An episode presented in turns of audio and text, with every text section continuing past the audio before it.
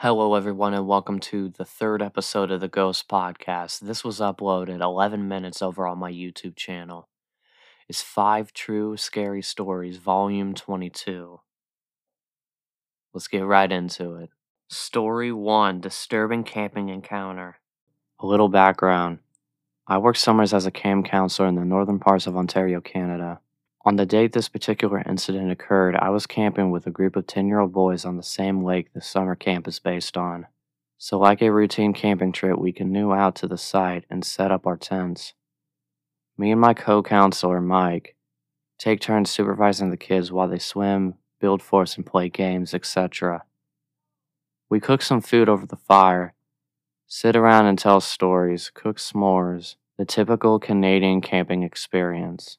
Around 9:30ish, I tell the kids it's time for bed, and they head into their tents. We were positioned a small walk away from the shoreline, but still in the line of the fire pit. So the kids had gone to bed, and me and Mike are shooting shit by the water, smoking a cigarette. Just basically hanging out before we decided to head into our tents and call it a night. What happened next still troubles me to this day, and remains my go to campfire story. We were both gazing into the pitch black night water when a small light approaches us slowly and slightly above water level. We speculate what it could possibly be for a few minutes before it comes close enough for us to see that it is mounted on the front of a kayak and somebody was approaching our campsite.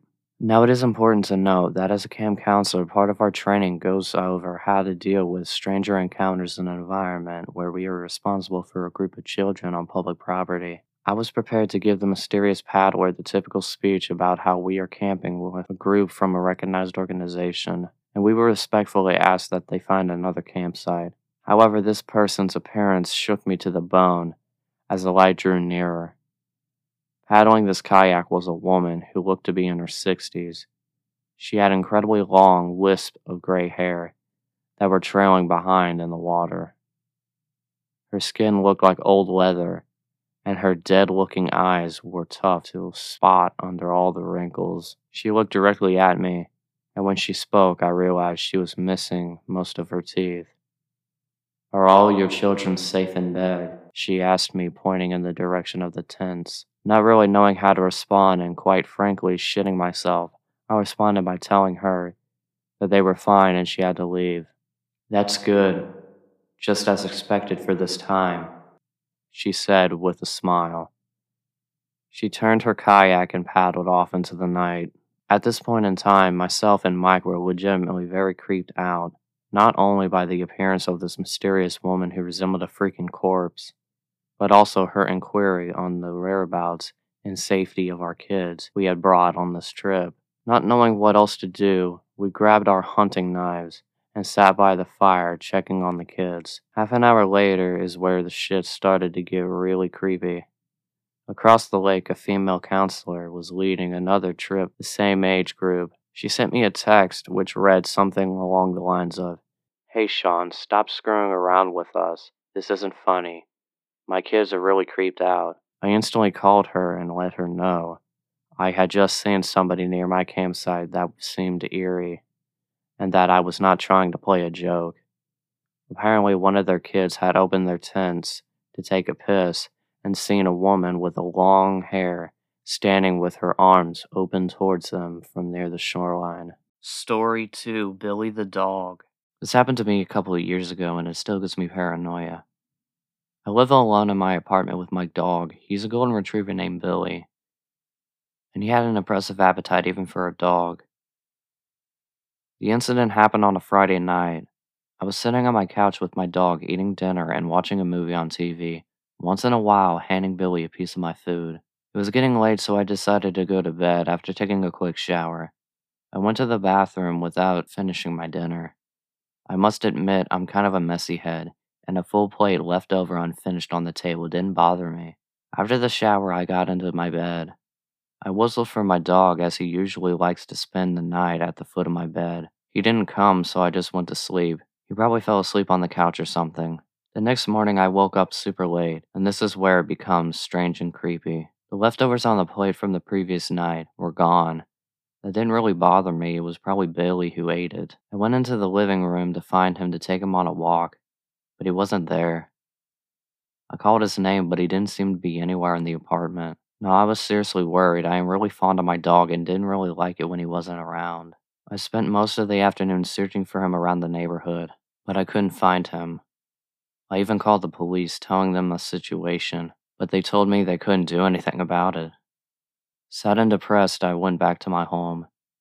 But when I got back, I found something that sends chills down my spine. It was a note on my nightstand that I hadn't noticed from earlier. There were seven words on that note that I will never forget. Thanks for dinner. I like your dog. I've never been more afraid in my entire life. The person who wrote that note had been in my apartment during the evening and had ate my leftovers from my dinner. How long had he been hiding there, and was he still around? I ran out of my apartment and called the police again. I told him that somebody had been in my apartment and I feared that they might have taken my dog. They came to investigate, but they didn't find anything. After the incident, I hung up posters of Billy everywhere, hoping that someone had seen him, but I never saw him again. I haven't had another dog since then. Story 3 I don't go to the coin laundromat anymore. A few months ago, I was at a local coin laundromat I went late because I had been studying around 10 p.m. The laundromat is pretty small, closer to the edge of the beach town I live in. The town is pretty well known for drifters and people experiencing homelessness. Most people are friendly, and there was a lot of drug use, but I've never really felt scared. Everything was fine until I went to move my laundry to the dryer. I was listening to music on my headphones, but not super loudly. Suddenly, I just got this feeling that somebody was watching me. I really can't explain it. I just felt the presence. I turned around and there was a man standing just a few feet away from me. He was a white guy with pink hair wearing a face mask, like a ski mask. He was wearing a hoodie, gloves, and sunglasses. Even though it was dark out, the gloves and sunglasses especially immediately made me feel uncomfortable. I thought maybe he was a drifter or high, but I didn't want to be rude. I tried to laugh it off and told him he surprised me. He immediately started talking. A lot of it was just disjointed and just didn't make sense. He was talking about coming up from Brazil to bring his brother money to get a classic car. None of it made sense, but he would just ask me questions and wait for me to respond. So I tried to play along. I still thought he was probably high or something. He was standing between me and the only door, and I started getting this gut feeling that he was blocking the door on purpose not just accidentally as he talked to me. He was getting closer to me as he talked, and the feeling got stronger. Logically, something was off, but mostly I just had this feeling in the pit of my stomach that I needed to leave and keep him talking until I could. I started to edge to the side, but he stayed in front of me and the feeling got more intense. I started to grip my keys in attack position just in case. He talked more and then backed off a little. He took off his backpack, which was a child's unicorn backpack, and set it nearby the dryer. I looked over at the door for just a second, and when I looked back, he was pulling something out. I couldn't see it, but he was holding it out to the side, behind him where I couldn't see it. But I did see what was in his backpack duct tape. Instantly, it was just like an alarm went off. There was no more worrying about being rude, no more second guessing myself that he was harmless. It was like this cold, numb dread just washed down over me. I almost felt calm, like I knew my next steps, knew I had to do something. Time seemed to move in slow motion, and he turned back to me, not saying anything anymore, and just took a few steps forward. I gripped my keys as tightly as possible and tried to mentally prepare to fight. I remembered being afraid that I would move too slow or be too weak, like in a nightmare. But all of a sudden, the door of the laundromat opened and a woman walked in, barely even looking at us as she went to the laundry. It was like a scene in a movie, a moment of intensity, just interrupted by someone or something, and it's suddenly over. He just turned, got his bag, and left. I was so scared I just stayed there a minute until I could get my laundry, and then I went home. I didn't report it. I never knew what to say since nothing had actually happened. But when I think about it, I think the scariest thing is that he left as soon as someone walked in. If he was just crazy, it wouldn't have mattered.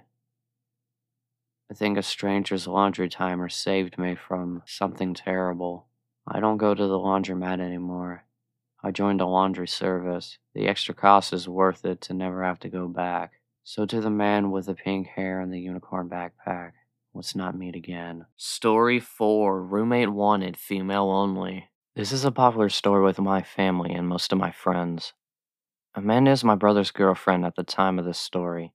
She was looking for her first apartment and was moving out of her parents' house. Her and my brother didn't want to move in together since they've only been dating for a few months, so she opted instead to search for a roommate online. Browsing Craigslist, she found an ad titled something like Roommate Wanted, Females Only. This sort of thing was common since the area she was looking in was mostly young professionals. The listing was for a room in a house that was for about $220 a month, which was quite cheap compared to most of the places listed on the site. The occupant listed herself as a 23 year old college student that wasn't comfortable with living with any males. The other roommate would have their own room and attached bathroom. So far, Amanda was into this place. However, the listing only had a single photo from outside the property. Amanda sent an email wanting to meet the occupant and tour the house. Within 30 minutes, she received an email back with all the details and times to stop by. The girl worked late hours and wanted Amanda to stop by 8 p.m. When Amanda arrives, there's a handwritten note on the front door saying, Door broken, use back door. Walking around the house, it looks nice but slightly unkempt tall grass, weeds, dusty windows, etc. Still no alarms for Amanda, though. When she knocks on the back door, an older man opens the door. At first, Amanda thought she had the wrong house, but the man reassures her and says that the occupant was out and he was the landlord. The occupant had asked him to meet Amanda since she was working late. He seemed pleasant and offered to show her around. Alarms started to go off, but weren't red alert yet. First, the man was clearly in his 40s, unshaven, and looked like he lived in his car. Also, only the kitchen light was on. As they walked around the house, Amanda noticed one huge red flag no furniture, nothing. The landlord was polite in answering questions, but seemed irritable to keeping lights on for too long rushing her around and only letting her look at one room for a few moments. There was a single room that the landlord wouldn't open, telling her that it was the occupant's room and he didn't want to invade her privacy. As they walk down the hallway into the living room, she notices the front door had a plank nailed across it. Yeah, broken for sure. Amanda's creepometer is starting to ding, so she decided to wrap up the walkthrough and leave, but trying to be polite. As she's giving the guy her thanks for showing me bit, he perks up and states that he forgot to show her the basement. It's been recently furnished and would make a great rec room, and she should take a look down there. At the time, Amanda and the landlord are standing in the small hallway between the front living room and the back kitchen. In this little hallway was the basement door, and when he opens the door, it opens outward to create somewhat of a barrier between Amanda and the back door. His basement is pitch black. He smiles and motions her down the stairs and says, Ladies first. What happens next is nothing more than a stroke of luck. Amanda gets a text as some random person parks in front of the house. Thinking on her feet, she pretends it's a phone call and answers the phone, saying, Hey, yeah, are you here? I'll come out around back and let you in. It's great, you have to see it. With a motion of confidence, she excuses herself around the landlord and walks out of the back door. She says the guy just looked at her confused. Once outside, she sprinted to her car and sped like hell out of there. When Amanda got home, she told her mother and my brother everything. Cops were called. They took her statement and went to investigate. The Craigslist post had been removed. Epilogue the house had been foreclosed for over six months earlier and the property had been abandoned. When the police investigated, they found that the closed room the landlord didn't want her to look in was where the man had been staying. There were a pile of old dirty blankets, rotten food, and empty gallon jugs everywhere. More creepy was he had plastered ripped up pages from porno mags on all the walls in the room. The real scary part of this was the basement.